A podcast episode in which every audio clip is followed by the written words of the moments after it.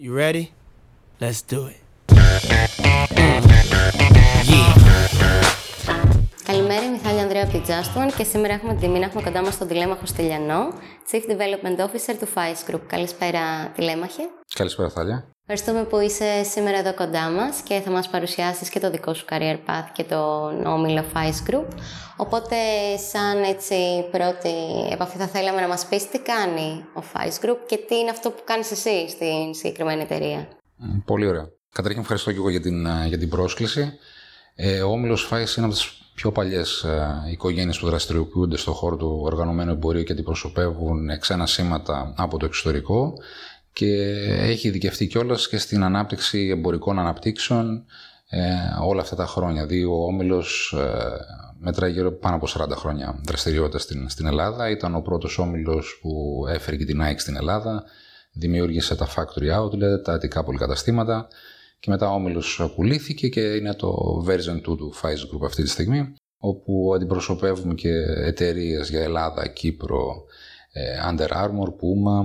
Πλέον έχουμε, είχαμε εξαγοράσει μέσω μια συγκεκριμένης διαδικασίας στην Καλουγύρου, το Χαραλά, και αντιπροσωπεύουμε και μόνο brand καταστήματα Ferragamo, τι ο ντι, HOGAN, FILIP LAIN.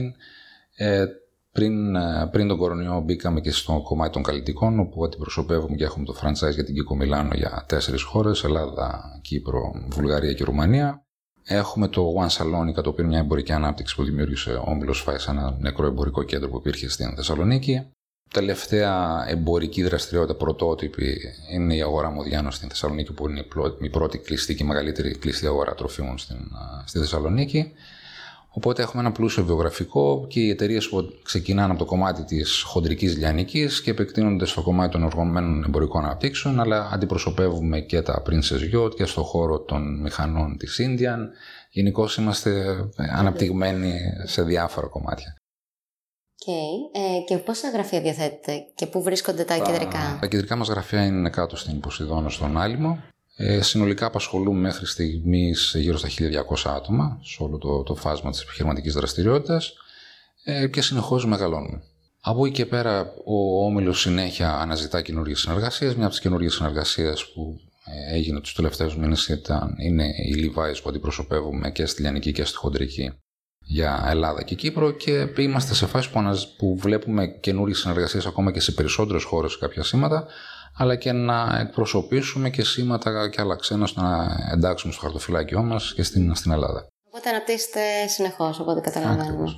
Επομένως, αναπτύσσετε και στο κομμάτι των συνεργασιών με τον κόσμο. Προσλαμβάνετε νέο ε, κόσμο. Όλα αυτά χρειάζονται κόσμο. Δεν είναι με ρομπότ, ούτε είμαστε, έχουμε κάποιο εργοστάσιο που παράγουμε εξαρτήματα για να. Έχουμε ανάγκη μεγαλύτερου εξοπλισμού για να υποκαθιστούμε, ας πούμε, τον άνθρωπο. Είναι, είμαστε ανθρωποκεντρικοί.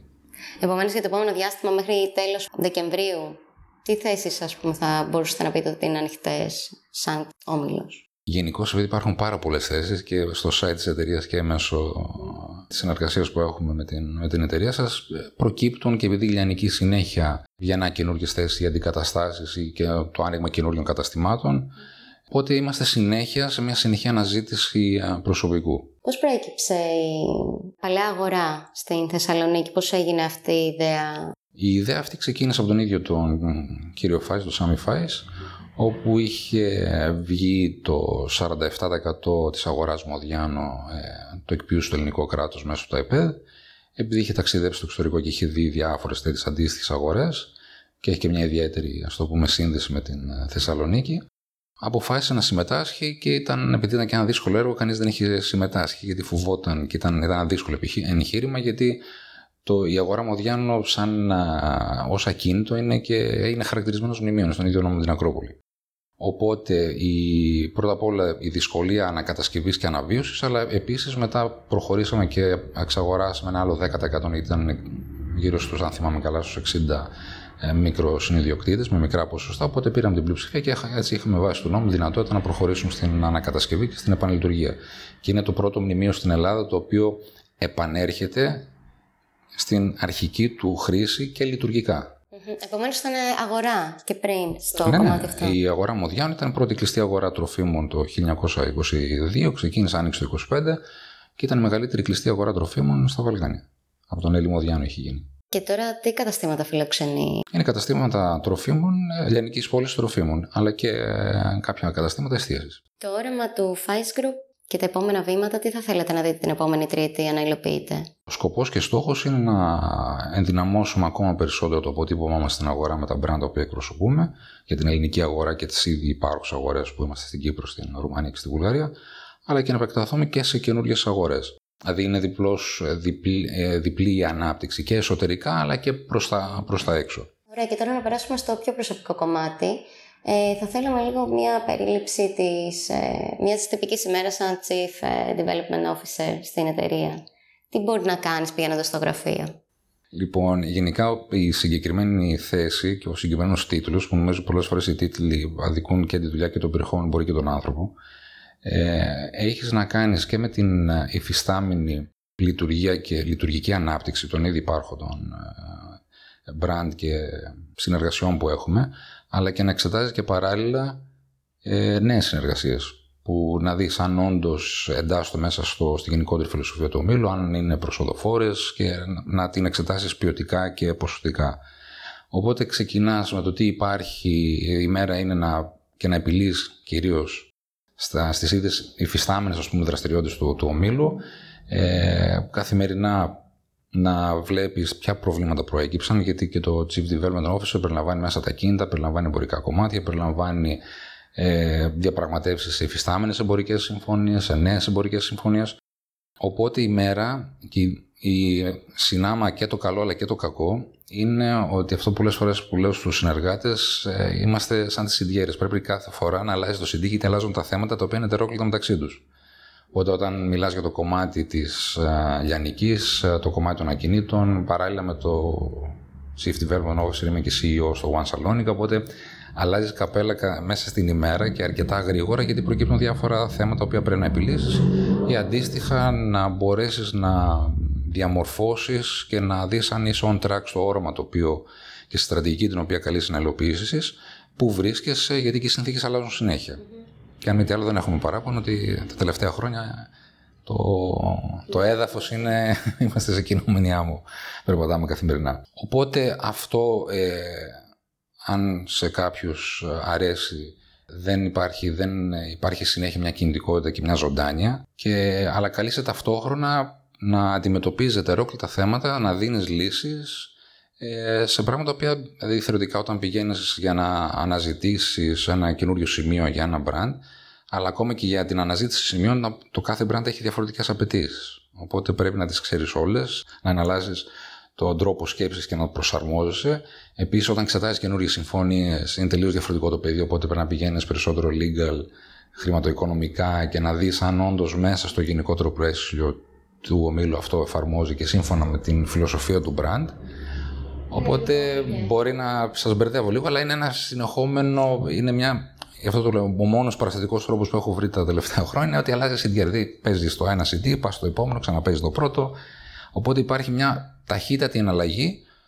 Σε κάποιους ανθρώπους ταιριάζει, το αντέχουν, και σε κάποιους δεν τους ταιριάζει. Δεν υπάρχει μονοτονία. Δεν πλήττεις ποτέ. Τέλειο.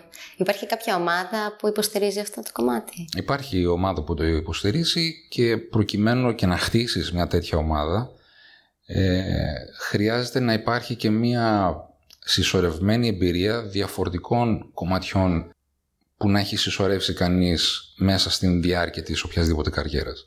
Δηλαδή, και τα πράγματα πολλές φορές με τις διάφορες θέσεις και δουλειές οποίες έχουμε κατά καιρούς απασχοληθεί, Ε, πολλές φορές μια ε, μετακίνηση από ένα μη σχετικό αντικείμενο, στο τέλος της ημέρας, όταν θα πάει κανείς στην τρίτη δουλειά και κουμπώσει και τις δύο προηγούμενες εμπειρίες που φαινομενικά τότε ήταν ετερόκλητες ή που δεν συμβαδίζανε, αυτές να κουμπώνουν απόλυτα ως εμπειρία στην τρίτη θέση που θα έχει.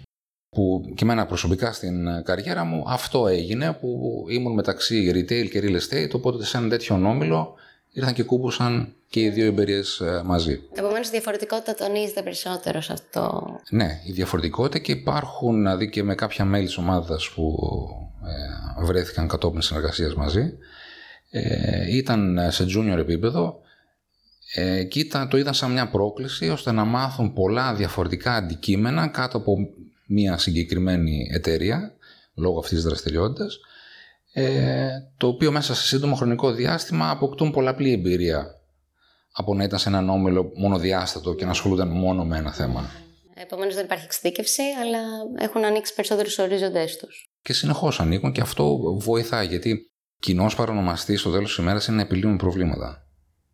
Αυτά τα οποία πηγαίνουν καλά, απλώς τα κοιτάμε και τα συντηρούμε. Και γι' αυτό μας πληρώνουν και οι εργοδότες, είναι να είμαστε εκεί στην επίλυση των προβλημάτων, στην αποφυγή των προβλημάτων, ε, και είναι μια καθημερινή μάχη αυτό το πράγμα. Ποια challenge έχεις αντιμετωπίσει αυτό το διάστημα συγκεκριμένη θέση τα τελευταία χρόνια? Πολλά. Απλώς το, το challenge ε, ε, το μεγάλο ήταν ε, όταν ξεκίνησα για κάτι διαφορετικό. Ε, δεν ήρθα στην, στην εταιρεία ως Chief Development Officer. Αυτό που προέκυψε στην πορεία, ε, είχα έρθει καθαρά για το κομμάτι της ανάπτυξης των ακινήτων και λόγω της προηγούμενης ισορρευμένης ετερόκλητης εμπειρίας ε, κατέληξε ώστε να εμπιστευτεί ο, ο επιχειρηματίας ο Σάμι Φάις και να μοναθέσει αυτόν τον ευρύτερο ρόλο που έχω σήμερα στην εταιρεία. Ποιες διαφορές παρατηρείς στις χώρες που διαχειρίζεσαι? Γιατί διαφορετικά θα είναι ναι, διαφορετικά. Στην Ελλάδα, διαφορετικά θα είναι στη Ρουμανία. Η κάθε χώρα έχει τις ιδιαιτερότητες, γιατί ξεκινάμε πρώτα απ' όλα είναι πολιτισμικές ιδιαιτερότητες, οι οποίες αυτές αποτυπώνονται και στον τρόπο ζωής, στον τρόπο σκέψης, και αυτό ακολουθεί και στον τρόπο κατανάλωσης και στον τρόπο συνεργασίας. Κάθε χώρα είναι διαφορετική.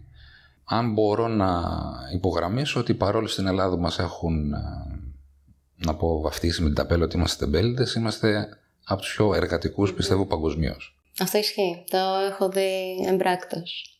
Το βλέπω καθημερινά, γιατί συνεργαζόμαστε με πάρα, πάρα πολλές ξένες, ας το πούμε, χώρες, όπου η εργασιακή τους νοοτροπία απέχει παρασάγας από τη δική μας. Δηλαδή, αν ήταν τόσο αποτελεσματική Ε, όσο είμαστε εμείς, και ιδίως παρόλο που περάσαμε μια δύσκολη περίοδο λόγω χρεοκοπίας της χώρας τα, την προηγούμενη δεκαετία πριν τον COVID, ε, που αυτό, βλέποντας τώρα που έχουμε βγει από όλη αυτή την περιπέτεια, μας δίνει ένα μεγάλο συγκριτικό πλεονέκτημα, όπου τώρα οι άλλες χώρες που αντιμετωπίζουν κάποια προβλήματα, εμείς έχουμε ήδη εκπαιδευτεί. Είμαστε ένα βήμα μπροστά, και αυτή η εμπειρία είναι, σαν, μπορεί να είναι λίγο σκληρό το παράδειγμα, αλλά αν κάποιος έχει πολεμήσει μια φορά, όταν τον ξαναπούν να πάει, έχει τελείως διαφορετική ψυχολογία και ξέρει πώς να τα αντιμετωπίσει. Οπότε μέσα σε αυτό το πλαίσιο και ακόμα και πιο σκληρές και αρνητικές συνθήκες, ε, αν κανείς ε, αποστασιοποιημένο μετά όταν έχει, ξεφύγει, όταν έχει φύγει από μια δύσκολη κατάσταση, ε, για μένα προσωπικά, και αυτό ακολουθώ και ως μότο, είναι προσόν στο τέλος ημέρας. Mm. Το έχεις μάθει με το δύσκολο τρόπο βέβαια. Ναι, το κάθε εμπόδιο για καλό που λέμε αντίστοιχα. Το κάθε εμπόδιο για καλό, και όποιος θέλει όντως ε, να διαφοροποιηθεί, να προχωρήσει κάποια βήματα, αυτό που έχω σαν μότο προσωπικά είναι ο πρωταθλητισμός θέλει σκληρή ε, εξάσκηση. Είναι και επίπονη. Οπότε μέσα σε αυτό το πλαίσιο χρειάζεται συνέχεια προσπάθεια, επιμονή και υπομονή. Και αυτό θα το κάνει cash out κάποια στιγμή, πιστεύω, με θετικό πρόσωπο. Πες μας λίγα λόγια όμως πώς έφτασες εδώ, πώς ξεκίνησε η καριέρα σου? Ε, αν κάνω ένα flashback, είχα άλλα πλάνα όταν ξεκίνησα, όταν τελείωσα το, το πανεπιστήμιο, και αλλιώς έχουν εξελιχθεί. Ό,τι, ό,τι, ό,τι πλάνο, ό,τι πρόγραμμα είχα κάνει δεν μου βγήκε κανένα, αλλά ευτυχώς δεν μου βγήκε κανένα. Τι θα ήθελες να είσαι?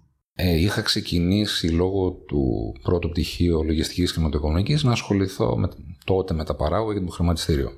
Ωραία. Άρα ευτυχώς δεν ασχολήθηκα με αυτό, κατά μία έννοια. Και μετά μπήκα στον χώρο των ακινήτων, επειδή υπήρχε μια οικογενειακή παράδοση από το, από το εξωτερικό, ε, και άλλαξα στην πορεία. Ακόμα και σε αυτή την πορεία την οποία επέλεξα μετά ε, στη συνέχεια, και εκεί έκανα αλλαγές. Δοκίμασα να μπω στον χώρο της λιανικής, που δεν είχα κάποια εμπειρία.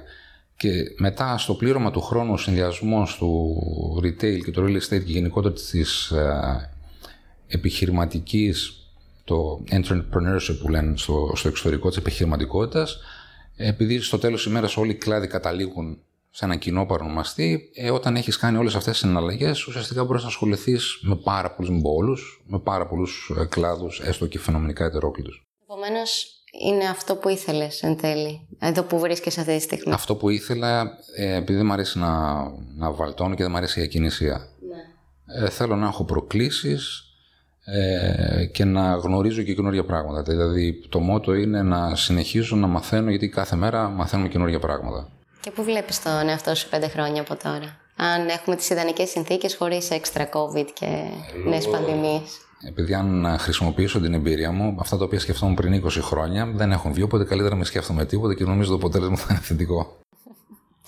Ωραία. Ποιες προκλήσεις αντιμετώπισες στην αρχή της καριέρας, γιατί σίγουρα στο ξεκίνημα όλα μοιάζουν λίγο πιο δύσκολα? Οι προκλήσεις που αντιμετωπίζουν, αντιμετωπίσαμε τότε, αντιμετωπίζουν και θα αντιμετωπίζουν είναι προκειμένου να μπεις στον, να βρεις μια δουλειά η οποία δουλειά θα σου δίνει την δυνατότητα να μαθαίνεις καθημερινά καινούργια πράγματα. Και τι εννοώ καινούργια πράγματα, είναι τελείως διαφορετικά. Εντάξει, μαθαίνουμε στο πανεπιστήμιο τις βάσεις πολλών αντικειμένων, αλλά από εκεί πέρα στην πράξη είναι, έχουν διαφορά. Οπότε η πρόκληση ήταν το να πιάσεις την πρώτη δουλειά και να δεις μετά πώς λειτουργεί το επαγγελματικό περιβάλλον και να αρχίσεις να ε, καταλαβαίνεις τι μπορείς να κάνεις, πού θέλεις να φτάσεις και αν υπάρχει και ανάλογη αγορά για αυτό το οποίο θέλεις για την Ελλάδα.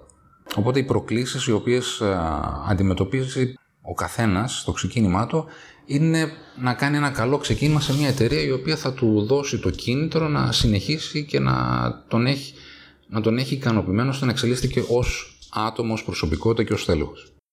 Δεν σκέφτηκες ποτέ να ζεις στο εξωτερικό, να δουλέψεις εκεί? Επειδή είμαι γεννημένος στον Καναδά, υπήρχε αυτή η επιλογή, ε, αλλά δεν προέκυψε, ενώ πήγα να την κυνηγήσω. Ε, ο ερχομός της κόρης μου με απέτρεψε για ένα χρονικό διάστημα να, να κάνω την μετάβαση. Αλλά και καλό πάλι. Οπότε παρέμεινα στην Ελλάδα. Αλλά πάντα είναι ένας ανοιχτός ορίζοντας που ε, εγώ προσωπικά πιστεύω ότι όλοι μας πρέπει να έχουμε σαν φιλοσοφία να είστε πολίτες του κόσμου. Τώρα, αν είναι στην Ελλάδα, είναι κάπου στο εξωτερικό, αλλά και μέσα στον όμιλο Φάις, στην Ελλάδα βρίσκομαι, αλλά ταξιδεύω συνέχεια. Κάποια από τα ταξίδια που έχεις κάνει τώρα πρόσφατα και θα σου μείνει έτσι σαν εμπειρία εξέχαστη? Και μέσα στον χρόνο κάνω πάρα πολλά ταξίδια. Δηλαδή, ε, συνεχόμενα ταξίδια στην Ιταλία, στα Βαλκάνια που έχουμε τις δραστηριότητες, στην Κύπρο, στην Αμερική. Οπότε το ταξίδι προσωπικά για μένα είναι μέσα στη δουλειά. Ναι. Ακόμα και τα ιστορικά εντός, εντός Ελλάδος. Ναι, γιατί βλέποντας το βιογραφικό σου, βλέπουμε ότι ήσουν και Αθήνα και Θεσσαλονίκη. Επομένως, ε, δεν πλήττεις. Δεν πλήττεις. Αυτό ε, είναι ένας τίτλος. Δεν πλήττω. Τι έχεις διδαχθεί στην όλη σου πορεία ως τώρα και ποια ήταν η πιο δύσκολη απόφαση που έπρεπε να πάρεις? Προσωπικά, το ποια είναι η πιο δύσκολη, και είμαι αντίθετος σε αυτές τις δηλώσεις. Mm. Κάποιος ο οποίος ε, δραστηριοποιείται και είναι σε ένα τέτοιο, τουλάχιστον σε τέτοια αντικείμενα, καθημερινά αντιμετωπίζει διάφορες προκλήσεις. Ε, πάντα θα έρθει ακόμα η μεγαλύτερη πρόκληση ή η λιγότερη. Η μεγαλύτερη για μένα πρόκληση είναι το να είμαι συνέχεια ε, σε ένα mindset το οποίο Ε, σκοπός και στόχος και να μπορέσω να διατηρήσω, για μένα αυτή είναι η προσωπική πρόκληση, ε, το να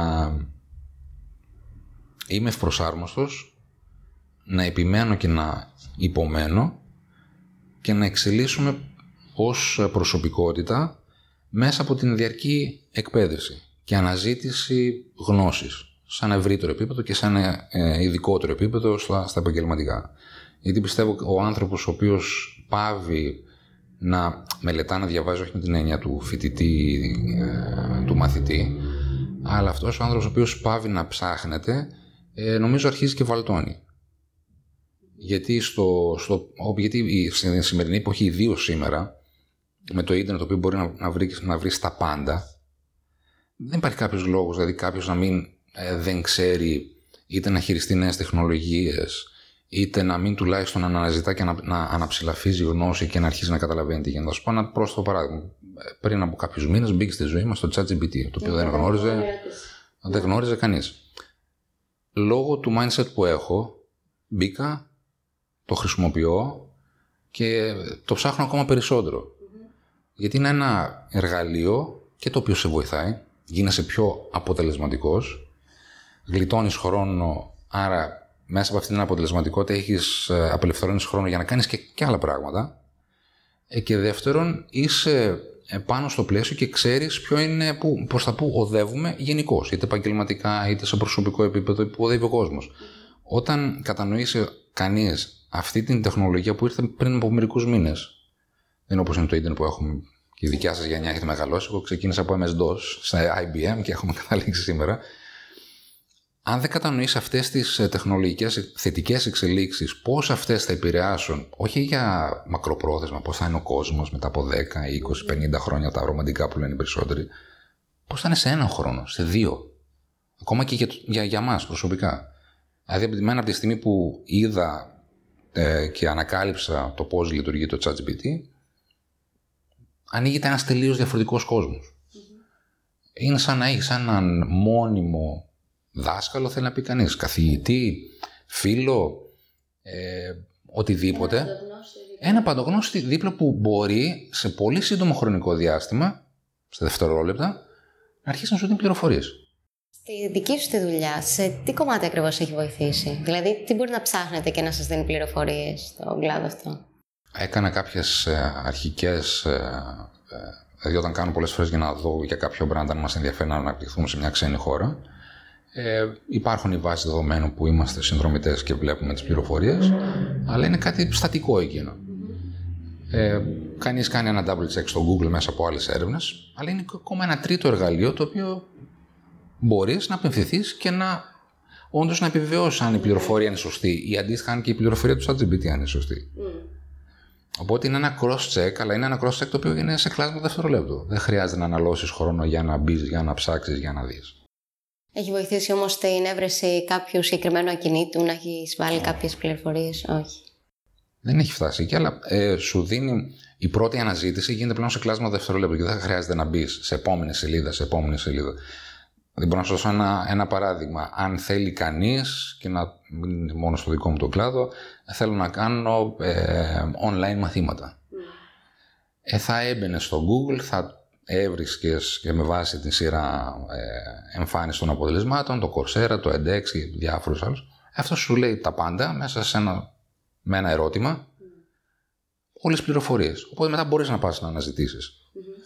Ε, αντίστοιχα, έχω χρησιμοποιήσει, στην αρχή δεν θυμόμουν κάποιους, ε, κάποιες φόρμουλες στο Excel. Στο οποίο δεν είχα καιρό να τις χρησιμοποιήσω, ε, το έβαλα μέσα και μου έδωσε δίνει ένα φόρμουλα. Όχι, είναι πολύ έξυπνα εργαλεία και όποιος είναι απέναντί του συνήθως βγαίνει χαμένος. Γιατί ακούω από νέα παιδιά που άλλες φορές το σνομπάρουν και σε ομιλίες αντίστοιχα, ότι θα μας κλέψει κάπως μέσα εισαγωγικά τη δουλειά. Όχι, θα γεννηθούν νέες δουλειές. Εγώ δεν είμαι, δεν είμαι υπέρμαχος αυτής της φιλοσοφίας. Yeah. Δεν έρχεται κανείς να υποκαταστήσει τον άνθρωπο. Έρχεται να σε βοηθήσει. Και είναι ένα εργαλείο, δηλαδή το, το αυτοκίνητο αντικατέστησε τα άλογα και την άμαξα. Η ζωή μας είναι καλύτερη νομίζω. Δεν θέλουμε να γυρίσουμε κανείς στην άμαξα με τα άλογα ως μέσο καθημερινής μετακίνησης. Οπότε αντίστοιχα το ίντερνετ μας πήγε ένα βήμα πιο μπροστά. Θεωρώ όλες αυτές τις. Ναι, κάποια επαγγέλματα δεν θα υπάρχουν, αλλά θα γεννηθούν και χιλιάδες άλλα καινούργια επαγγέλματα. Αυτή η τρομολαγνία που συνήθως ό,τι, ό,τι καινούριο έρχεται και ταράζει τα νερά, ότι ήρθε το τέλος του κόσμου και θα κατηργηθούν όλα, και δεν την ασπάζουμε καθόλου. Ε, και ένα παράδειγμα και στο δικό μας τον κλάδο, το οποίο πίστευα και ευτυχώς ήρθε ο COVID. Ως το καλύτερο παγκόσμιο πείραμα στο, στο χώρο της Λιανικής, που έλεγαν ότι το e-commerce θα κλείσει τα καταστήματα, δεν θα υπάρχει κανένα κατάστημα. Επί σειρά ετών διαφωνούσα με αυτό με συγκεκριμένα επιχειρήματα, ότι ο άνθρωπος είναι κοινωνικό, δεν είναι ρομπότ. Το e-commerce έχει ένα κομμάτι που είναι γύρω στο δέκα με δεκαπέντε τοις εκατό του τζίρου μιας, μιας εταιρείας και εξυπηρετεί συγκεκριμένες ανάγκες. Ευτυχώς, υπό μία έννοια, ήρθε το COVID, έκλεισε όλος ο πλανήτης, κλείσαν όλα τα φυσικά καταστήματα, αλλά κανένα brand παγκοσμίου, καμία εταιρεία δεν μπόρεσε να υποκαθιστήσει τα έσοδα που είχε από τα φυσικά καταστήματα από το e-commerce. Οπότε τουλάχιστον ένα καλό του, του COVID στο δικό μας τον κλάδο το απέδειξε περίτρανα ότι δεν πρόκειται να υποκαταστήσει το e-commerce τα φυσικά καταστήματα. Και αυτό είναι μέσα από μία ε, φυσική ανάγκη του ανθρώπου. Στην περίοδο του COVID, ποιες δυσκολίες αντιμετώπισες στο δικό σου το κομμάτι? Γιατί φαντάζομαι ότι δεν υπήρχε τόσο το κομμάτι του ανοίγματος καταστημάτων. Όχι, αλλά κατά τη διάρκεια του COVID, επειδή στην εταιρεία μας πέτυχε όταν ήμασταν εν μέσω διαπραγματεύσεων με διάφορα καινούργια σήματα, είχαμε απλώς περισσότερο χρόνο και δεν είχαμε τόσο μεγάλη πίεση με την έννοια ε, να τρέχουν τόσο γρήγορα εξελίξεις, που πάλι είχαμε δουλειά, δουλεύαμε, αλλά ήταν ουσιαστικά ένας καλός νεκρός χρόνος για αυτό που ακολούθησε μετά σε διάφορες νέες συμφωνίες που κάναμε. Άρα ήταν πολύ θετικό αποτύπωμα για, yeah. για το Fais Group. Μια συμβουλή που θα έδινε στα νέα παιδιά που θέλουν τώρα να ξεκινήσουν την καριέρα τους σε οποιοδήποτε τομέα, τι θα συμβούλευες?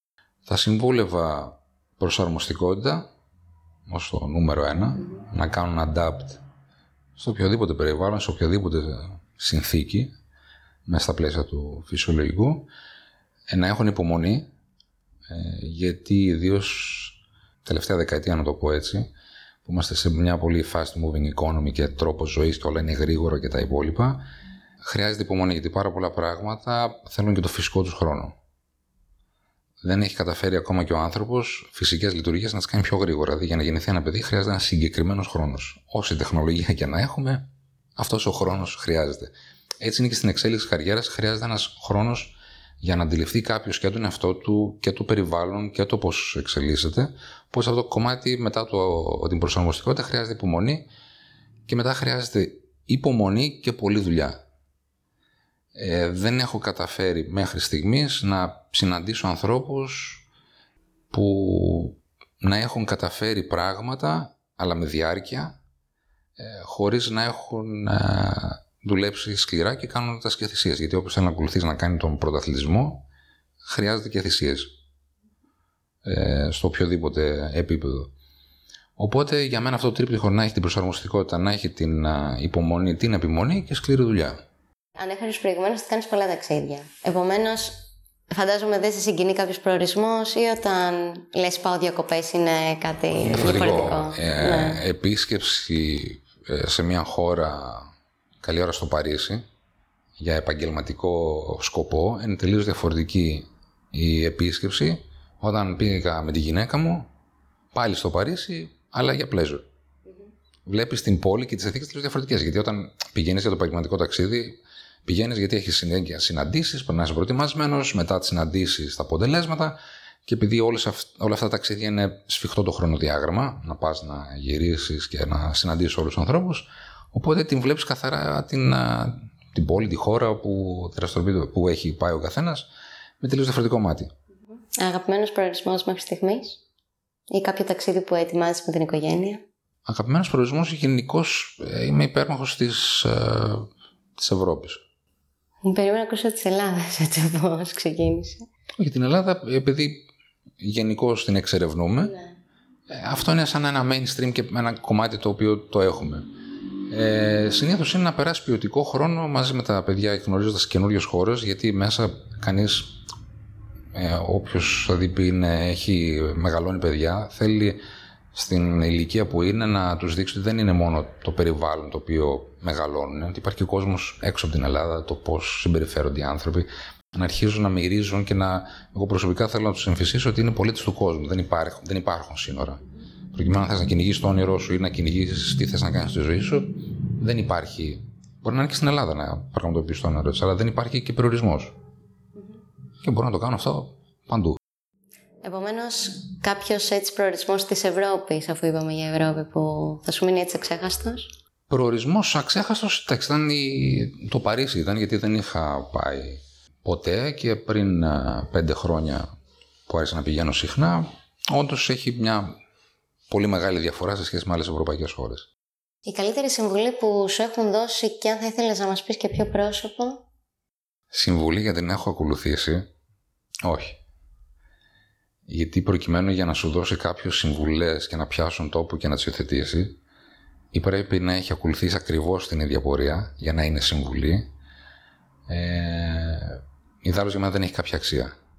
Γιατί ο καθένας, χωρίς κανένα κόστος και χωρίς να συνυπολογίζει είτε τη διαδρομή είτε τις συνθήκες που ο καθένας δραστηριοποιείται, ε, λέει, κά, λέει προτείνει κάποια πράγματα, το πω έτσι. Είναι όπως είναι αυτά από τα διάφορα στιχάκια που ανεβάζουν στο Instagram, στο Facebook ή στο TikTok, που ο καθένας λέει δύο φράσεις και το θεωρεί, δίνει κάποια συμβουλή. Συμβουλή μπορείς να δώσει κανείς, είτε να είναι στο ίδιο επαγγελματικό περιβάλλον σε κάποιον που τον ζει day to day, είτε οι γονείς στα παιδιά τους που τους ζουν day to day. Οι υπόλοιποι φίλοι και γνωστοί είναι παρατηρητής. Ο παρατηρητής απλώς αυτό το οποίο βλέπει λέει και κάτι, άρα δεν είναι συμβουλή. Οι γονείς πάντα αυτό που με έλεγαν ε, ήταν ότι αν θέλεις να πετύχεις, θέλεις σκληρή δουλειά. Και ένα έτσι τραγούδι που ακούσα αυτή την περίοδο για να κλείσουμε το podcast, ακούγοντας ε, το συγκεκριμένο. Τον τελευταίο καιρό, επειδή το καλοκαίρι διάβασα κάποια βιβλία που δεν ήμουν φαν της κλασικής μουσικής, αλλά βοηθάει και στη συγκέντρωση και στην χαλάρωση, είναι κάποια κλασικά κομμάτια μπαρόκ. Mm-hmm. Με ρωτήσετε ποιοι είναι συνθέτες, δεν τα έχω μάθει ακόμα. Okay. Το έγινε πριν τρεις εβδομάδες. Ε, όπου συνήθως είσαι στο αυτοκίνητο ή όταν θέλω να μελετήσω ή να διαβάσω κάτι, συνήθως το βάζω για να ηρεμεί το μυαλό και να, μου, να ενισχύει και το focus που θέλω να, να κάνω. Οπότε επιλέγουμε όποιο θέλουμε εμείς, έτσι, για κλείσιμο. Ό,τι θέλετε βάλετε, δεν έχω κανένα θέμα. Και συνήθως δεν είμαι και μονοδιάστατος άνθρωπος λόγω της πολυπλοκότητας, όπως σας είπα στην αρχή. Είναι κατά καιρούς ανάλογα σε τι διάθεση βρίσκομαι και ανάλογα και το είδος της μουσικής. Τέλεια. Σε ευχαριστούμε πάρα πολύ που ήσουν σήμερα εδώ μαζί μας. Χαρά μου, και εγώ ευχαριστώ για την πρόσκληση. Και εύχομαι το καλύτερο. Επίσης.